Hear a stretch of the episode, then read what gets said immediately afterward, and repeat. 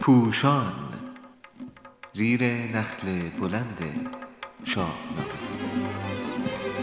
مقاله های شاهنامه پژوهی شماره شش. فرانک نخستین زن کنشگر اجتماعی در شاهنامه. چاپ شده در دو ماهنامه چشمانداز ایران در تاریخ شهریور مهر 98 نویسنده علیرضا قراباقی گوینده مژگان معافیان.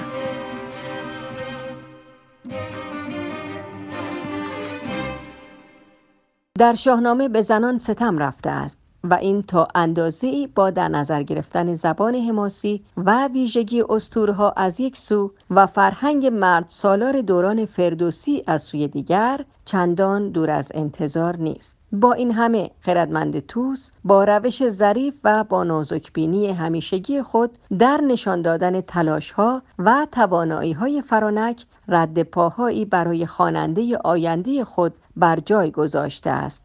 که شوربختانه از دید شاهنامه پژوهان بزرگ این دوران هم پنهان مانده است. این ستم دوباره بر فرانک است که نشانه دیرپا بودن و جرفای فرهنگ مرد سالار در این دیار است.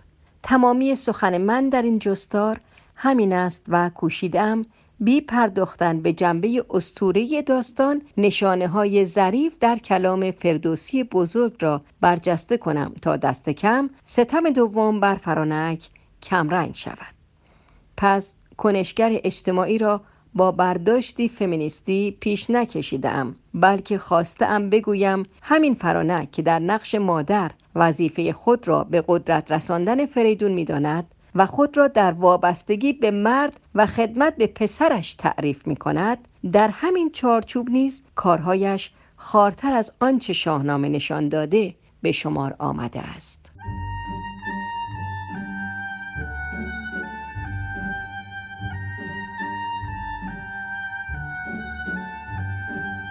در نقش مادر.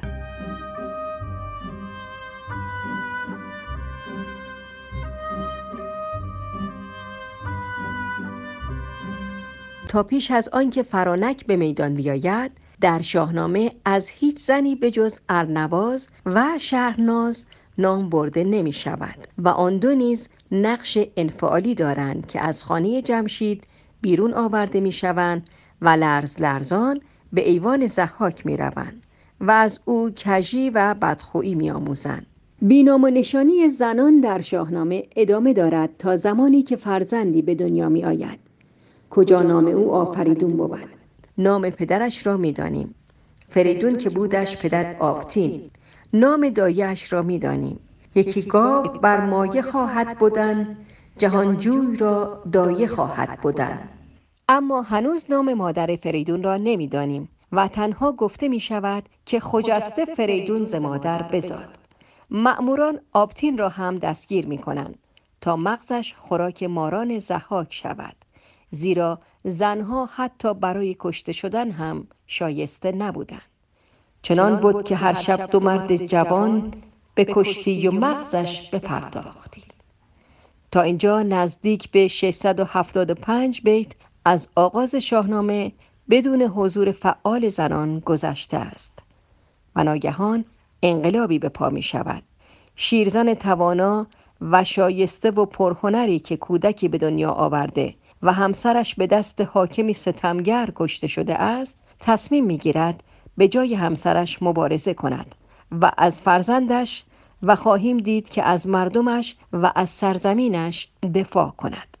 پس نامدار می شود.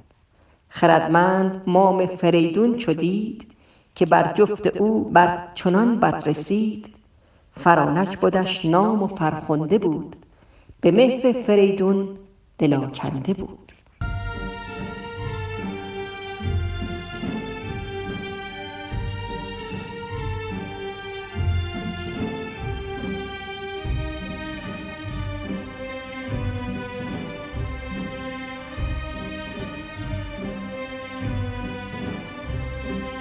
در نقش مراقب و محافظ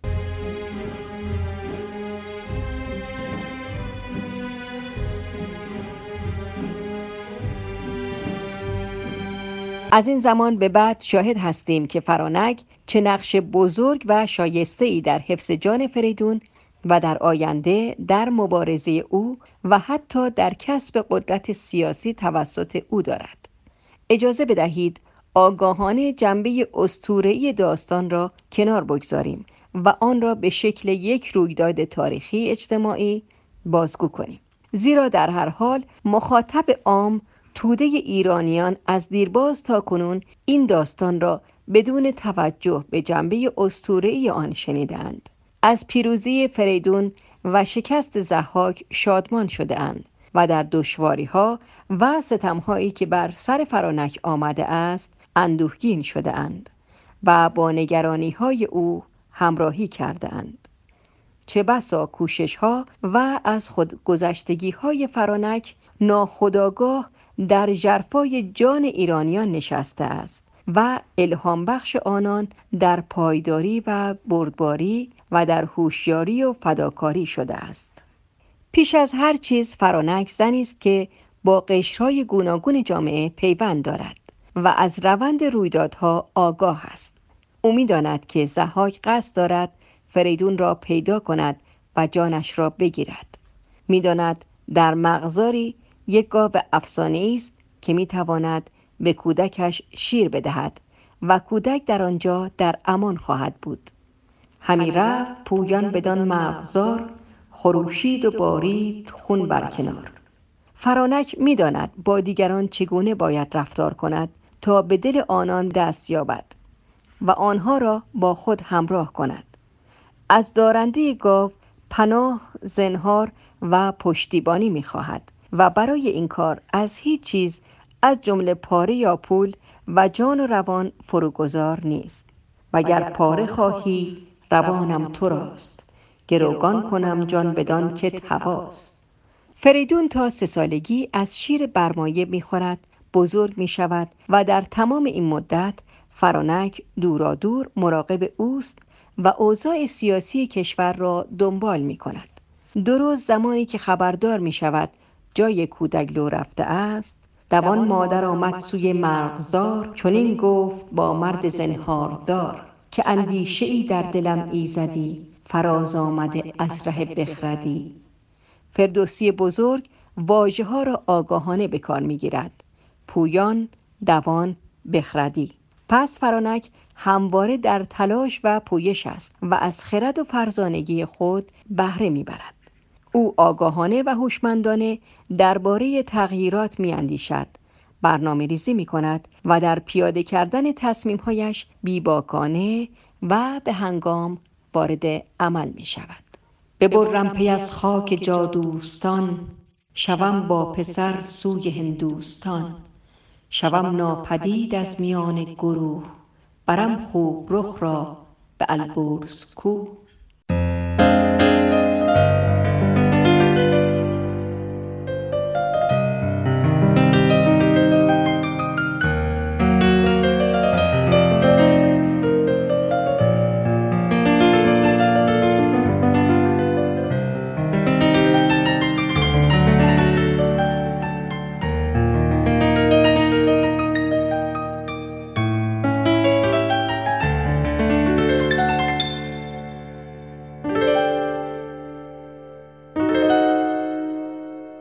هجرت برای مراقبت.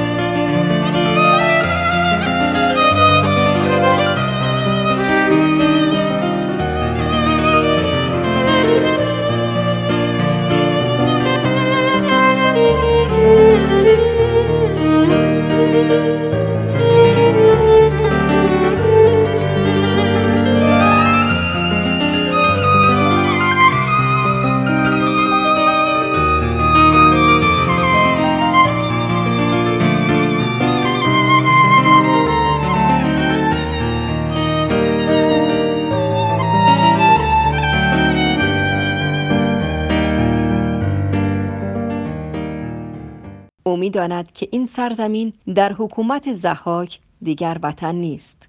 ایران نیست. نخستین بار که سرزمین ما ایران نامیده شد زمانی بود که روحانیان و سپاهیان و بزرگان بر جمشید شوریدند و زحاک ماردوش را با دست خود از سرزمین تازیان به اینجا آوردند. به شاهی بر او آفرین خواندند. ورا شاه ایران زمین خواندند. در شاهنامه دو ایران داریم. یکی امپراتوری بزرگ ایران و دیگری بخش اصلی و مرکزی این امپراتوری که آن هم ایران نام دارد و با نام ایرج نوی آینده فرانک پیوند خورده است. این موضوع جستاری جداگانه است اما آنچه در اینجا مهم است آن است که روحانیان و سپاهیان و بزرگان سرزمینی را ایران خواندند و زحاک را به شاهی آنجا پذیرفتند ولی فرانک آن ستم کده را نه ایران که خاک جادوستان می‌خواند و آشنایان و نزدیکان خود را رها می کند دست به مهاجرت می‌زند و به جایی افسانه‌ای در ناکجا آباد به البرزکو در هندوستان می رود. در آنجا فرزندش را به یک مرد دینی می سپارد و سفارش می کند که تو را بود باید نگهبان اوی پدروار لرزنده بر جان اوی شوربختانه شانامه پژوه اندیشمند و بزرگ دکتر خالقی مطلق بر این باور است که در اینجا وظیفه فرانک و در نتیجه نقش او به انجام می رسد. سهم او در آنچه پس از آن روی می دهد مهم نیست. زنان در شاهنامه صفحه سی در حالی که با دقیق تر شدن روی اشاره های کوچک فردوسی خردمند خواهیم دید که کار بزرگ فرانک پس از این اهمیت بیشتری پیدا می کند. فریدون سیزده سال در آن کوه می ماند و در سن شانزده سالگی زلبورز کوه اندر آمد به دشت و به نزد مادر می آید و از پدر و گذشته خود پرسجو می کند. در این سیزده سال فرانک چه می کرده است؟ زیرا می دانیم زهاک همان سیزده سال پیش سبک سوی خان فریدون شتافت. فراوان پژوهید و کس را نیافت. به ایوان او آتشن در فکند. ز پای اندر آورد کاخ بلند. پس فرانک هوشمند که همواره یک گام از زحاک جلوتر بوده است در دیکتاتوری زحاک پس از آنکه دار و ندارش به آتش کشیده شد زندگی مخفی در پیش گرفته است. و این مادر چه پاسخ دردناکی به فرزند جوان خود می‌دهد.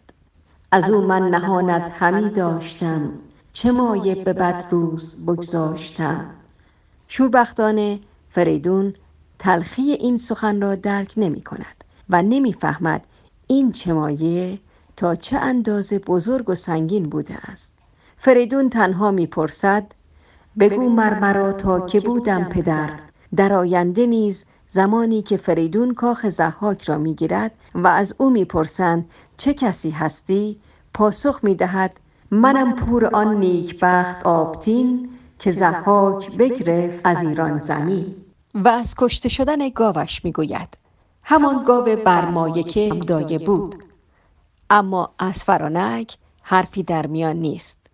حتی در کنار درفش کاویان که چرم آهنگری کاوه است نشان فریدون گرزه گاو سر نمادی از برمایه است.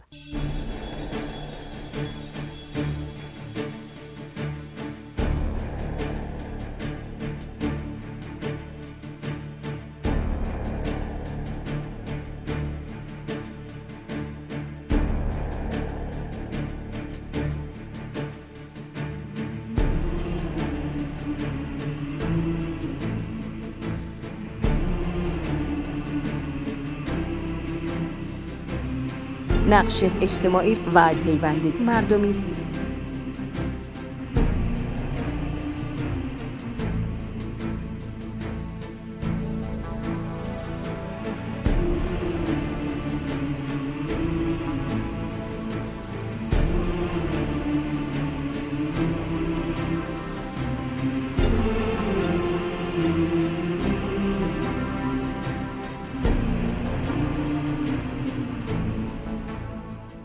فرانک در این سالهای زندگی مخفی پیوندهای خود را با جامعه نگسسته و حتی گسترش داده است. به گزارش شاهنامه پادشاهی زحاک هزار سال بود و خورشگران مارها هر روز یک جوان را از مرگ نجات می‌دادند. و زمانی که تعداد آنان به دویست نفر می رسید چند میش و بز به آنها می‌دادند تا به کوهستان بروند و دور از جامعه دیکتاتور زده زندگی کنند. داستان فریدون به سالهای پایانی عمر زحاک مربوط می شود. پس می توان گفت تعداد آن جان به در بردگان چند صد هزار نفر بوده است. نفوذ در آشپزخانه شاهی نجات جان شمار زیادی از مردم تهیه امکانات فرار و زندگی برای آنها و حفظ این راز برای سالیان دراز به تشکیلات و سازماندهی نیاز دارد. چه بسا فرانک با آنها نیز در ارتباط است. این شیرزن خردمند دست کم 16 سال یعنی از زمان کشته شدن همسرش تا کنون تجربه مبارزاتی دارد. ولی فریدون جوان پرشور و خام است. و همین که داستان کشته شدن پدر خود را میشنود می‌گوید مرا برد باید به شمشیر دست. فرانک با تجربه به او میآموزد جز این است آین و پیوند کین. و به او میفهماند تو را با جهان سر به سر پای نیست. باید بردبار باشی. تا زمانی که نیروهای بیشتری از دور زحاک پراکنده شوند و جامعه برای برخواستن آماده شود. نقش فرانک تنها انتقال تجربه مبارزه به فرزند نیست. پیوندهایی که فرانک با ناراضیان دارد در قیام کاوه نمایان می شود. زمانی که کاوه با اعتراض از کاخ زحاک بیرون می آید و مردم گرد او را فرا می گیرند فردوسی بیت راهگشایی می فرماید. بدانست خود کافریدون کجاست؟ سرندر کشید و همی رفت راست. آیا این دانستن جز از طریق پیوندهای فرانک با ناراضیان بوده است؟ و آنگاه که کاوه چرم آهنگری بر سر نیزه کرد فریدون بیاراست آن را به دیبای روم ز گوهر برو پیکر و زربوم آیا این گوهر و دیبا جز از طریق فرانک و ارتباطهای او اندوخته شده است؟ در بیتهای آینده خواهیم دید که فرانک شاید با جمعآوری کمک های مردمی در این مدت ثروت انبوهی اندوخته است. فردوسی دانا از یک سو روحیه مرد سالارانه فریدون را نشان می دهد که چون آهنگ همراهی با شورشیان و جنگ با زحاک می کند به مادر می گوید که من رفتنیم سوی کارزار تو را جز نیایش مبادی کار از سوی دیگر نشان می دهد که فرانک بیکار نمی نشیند و در واقع کار اصلی را در به تخت نشستن فریدون او می کند. زیرا فریدون در آن سوی اروند در بیت مقدس بر زخاک پیروز می شود و هنوز آشکار نیست بتواند در مرکز ایران در متروپول قدرت را به دست آورد.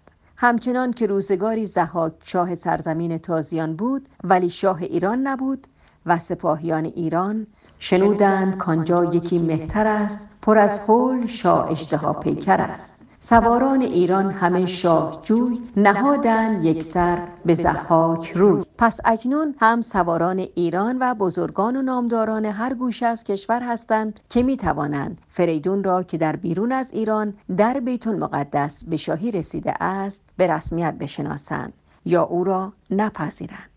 مردم در مرکز در متروپول هنوز از سرنگونی زحاک در آن سوی اروند بیخبرند و چه بسا زمینه پذیرش شاهی فریدون وجود ندارد. نخستین کسی که به او خبر میرسانند فرانک است. پس آگاهی آمد ز فرخ پسر به مادر که فرزند شد تاجور. بسوری در زنان شاهنامه صفحه 34 چنین جمله پردازی می کند فرانک از شنیدن پادشاهی پسر خیش بسیار خرسند گشت و خواسته فراوان نثار کرد و سپاس خدای بزرگ را به جای آورد که پسر را در پناه خود حفظ کرده است و او را آن قدرت و توانایی داده است تا بتواند انتقام خون پدر را از زحاک بگیرد و جهان را از شر بیداد او در امان نگه دارد و خود نیز تاج شاهی بر سر نهد. این انشانویسی ها چقدر با کار دقیق خردمند توس فاصله دارد. نجاری و صفی نیز در زنان شاهنامه چاپ دوم صفحات 28 و 29 می نویسند مادری که در ساختار حماسه کاری جز پروراندن پسر نداشته و این کار ویژه را به خوبی به انجام رسانده از پادشاهی فرزند آگاه می شود و به نزد او می آید تا دسترنج سالیان سال تلاش را در باراوری فریدون از نزدیک گواه باشد و شیرینی این میوه را با جان دلش بچشد. بنابراین نخستین حضور جدی زن در پهندشت حماسی ایران سپری می شود تا زنان حضور خود را در سروده حکیم توس پابرجا کنند و در فردای حماسه استواری یافته و با دستی پر حاضر گردند. باید گفت این نگارندگان هم به حضور جدی فرانک توجه نکردند. فرانک به نزد شاه فریدون در آن سوی اروند رود نمی رود بلکه می‌فهمد زمان تنگ و شرایط سرنوشت ساز است. پس دست به کارهای شگرف می‌زند. تا فریدون را که چند هفته دیگر به ایران می‌رسد پشتیبانی کند و نیرو بخشد.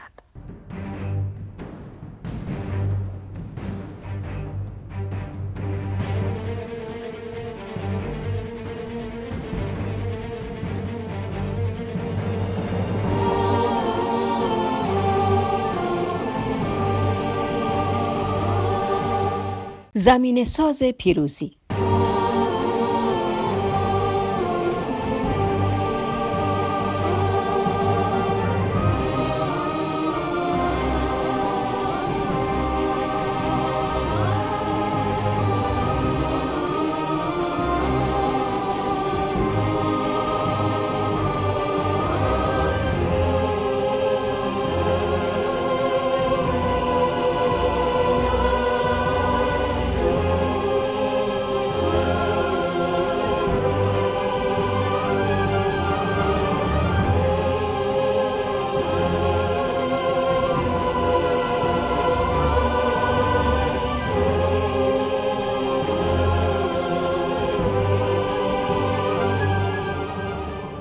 فردوسی بزرگ به زیبایی و ماهرانه نشان می دهد که فرانک چگونه زمینه پذیرش شاهی فریدون را آماده می کند.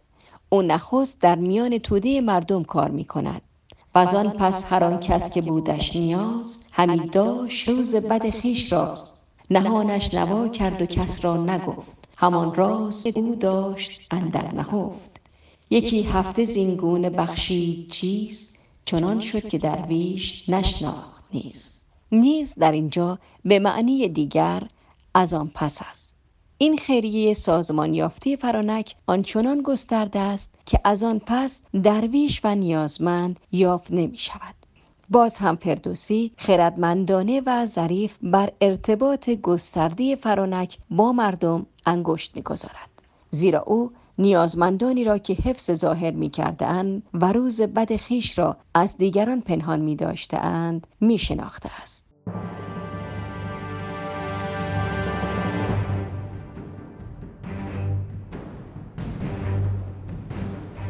اقدام بزرگ دیگر فرانک لابی کردن با مهان و بزرگان است. فردوسی نشان می دهد که فرانک با گشاده دستی بزرگان را دعوت می کند مهمانی ها به راه می اندازد و به مهمانان برجسته خود هدیه های فراوان می دهد. بیاراست چون بوستان خان خیش.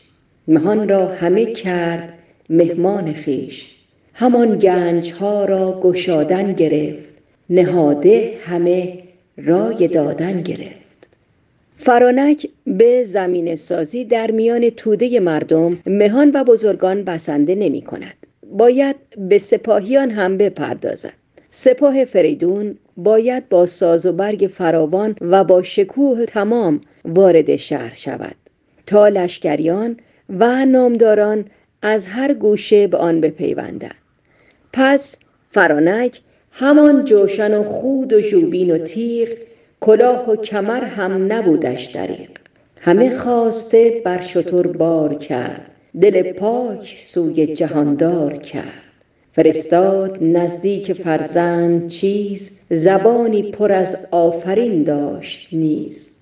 چو آن خواسته دید شاه زمین بپذرفت و بر مام کرد آفرین.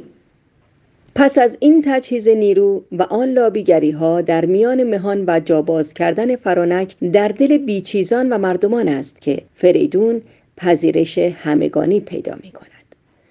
بزرگان لشکر چو بشناختن بر شهریار جهان تاختن و آن پس جهان دیدگان سوی شاه زهر گوشه ای برگرفتند راه. همان مهتران از همه کشورش بدان خرمی صف زده بردرش نقش فرانک به عنوان نخستین کنشگر اجتماعی زن شاهنامه چه در نگهداری از جان فریدون در کودکی چه در راهنمایی او در مبارزه سازمان یافته در جوانی و چه در زمین سازی برای رسیدن او به قدرت سیاسی بسیار بزرگ و با ارزش است. ولی فرهنگ مرد سالار این نقش روشن و برجسته را نادیده می‌گیرد. و حتی در خود شاهنامه نیز از این پس نامی از فرانک برده نمی شود. پنجاه سال بعد که برای پسران فریدون به خواستگاری می روند نامی از مادر بزرگ نیست. در سوگ نوهش ایرج از زنده یا مرده بودن فرانک خبر نداریم. تنها نام فریدون فرخ و نشانه های درفش کاویان و گرزه گاوسر است که بر جا میماند. بی هیچ پیکره و نشان و حتی سرودی برای فرانک. شاعران کهن به فرانک نمی پردازند مگر مانند قاعانی که در متح ممدوحه خود دوران گریز و مخفی شدن فرانک از دست بیوراس یا زحاک را زشت می شمارد و می گوید اگر این عیب روی فرانک نبود می توانستم بانویی را که به ستایش و مت او پرداخته ام فرانک بنامم. بود فرانک اگر نبود فرانک. هر طرف از بیم بیوراسب گریزان. قانی قصیده 277 در میان شاعران و نویسندگان معاصر نیز به راستی درباره فرانک کم مهری شده است. دکتر محمد علی اسلامی ندوشن در کتاب زندگی و مرگ پهلوانان در شاهنامه زیر عنوان زن در شاهنامه از سودابه، سیندخت، رودابه، تهمینه، فرنگیست، جریره، منیژه، گردآفرید، کتایون، گردیگه، شیرین، همسران پسران فریدون، مادر سیاوش، کید هندی و روشنک دختر دارا نام می‌برد اما فرانک را از قلم می اندازد. همین فراموشی را در نوشته دکتر زبیح الله صفا هم داریم که در کتاب حماس سرایی در ایران زیر عنوان زن از جریره و تحمینه و بانو گشسب و گردآفرید و گردیه و شیرین به عنوان زنان پهلوان شاهنامه نامی برد و می نویسد اما چون از این گروه و چند تن دیگر بگذریم زن موجودی ضعیف و سسرعی است. و خواننده نمی‌داند ایشان فرانک را در شمار موجودات ضعیف آورده است یا در جمع چند تن دیگر قرار داده است.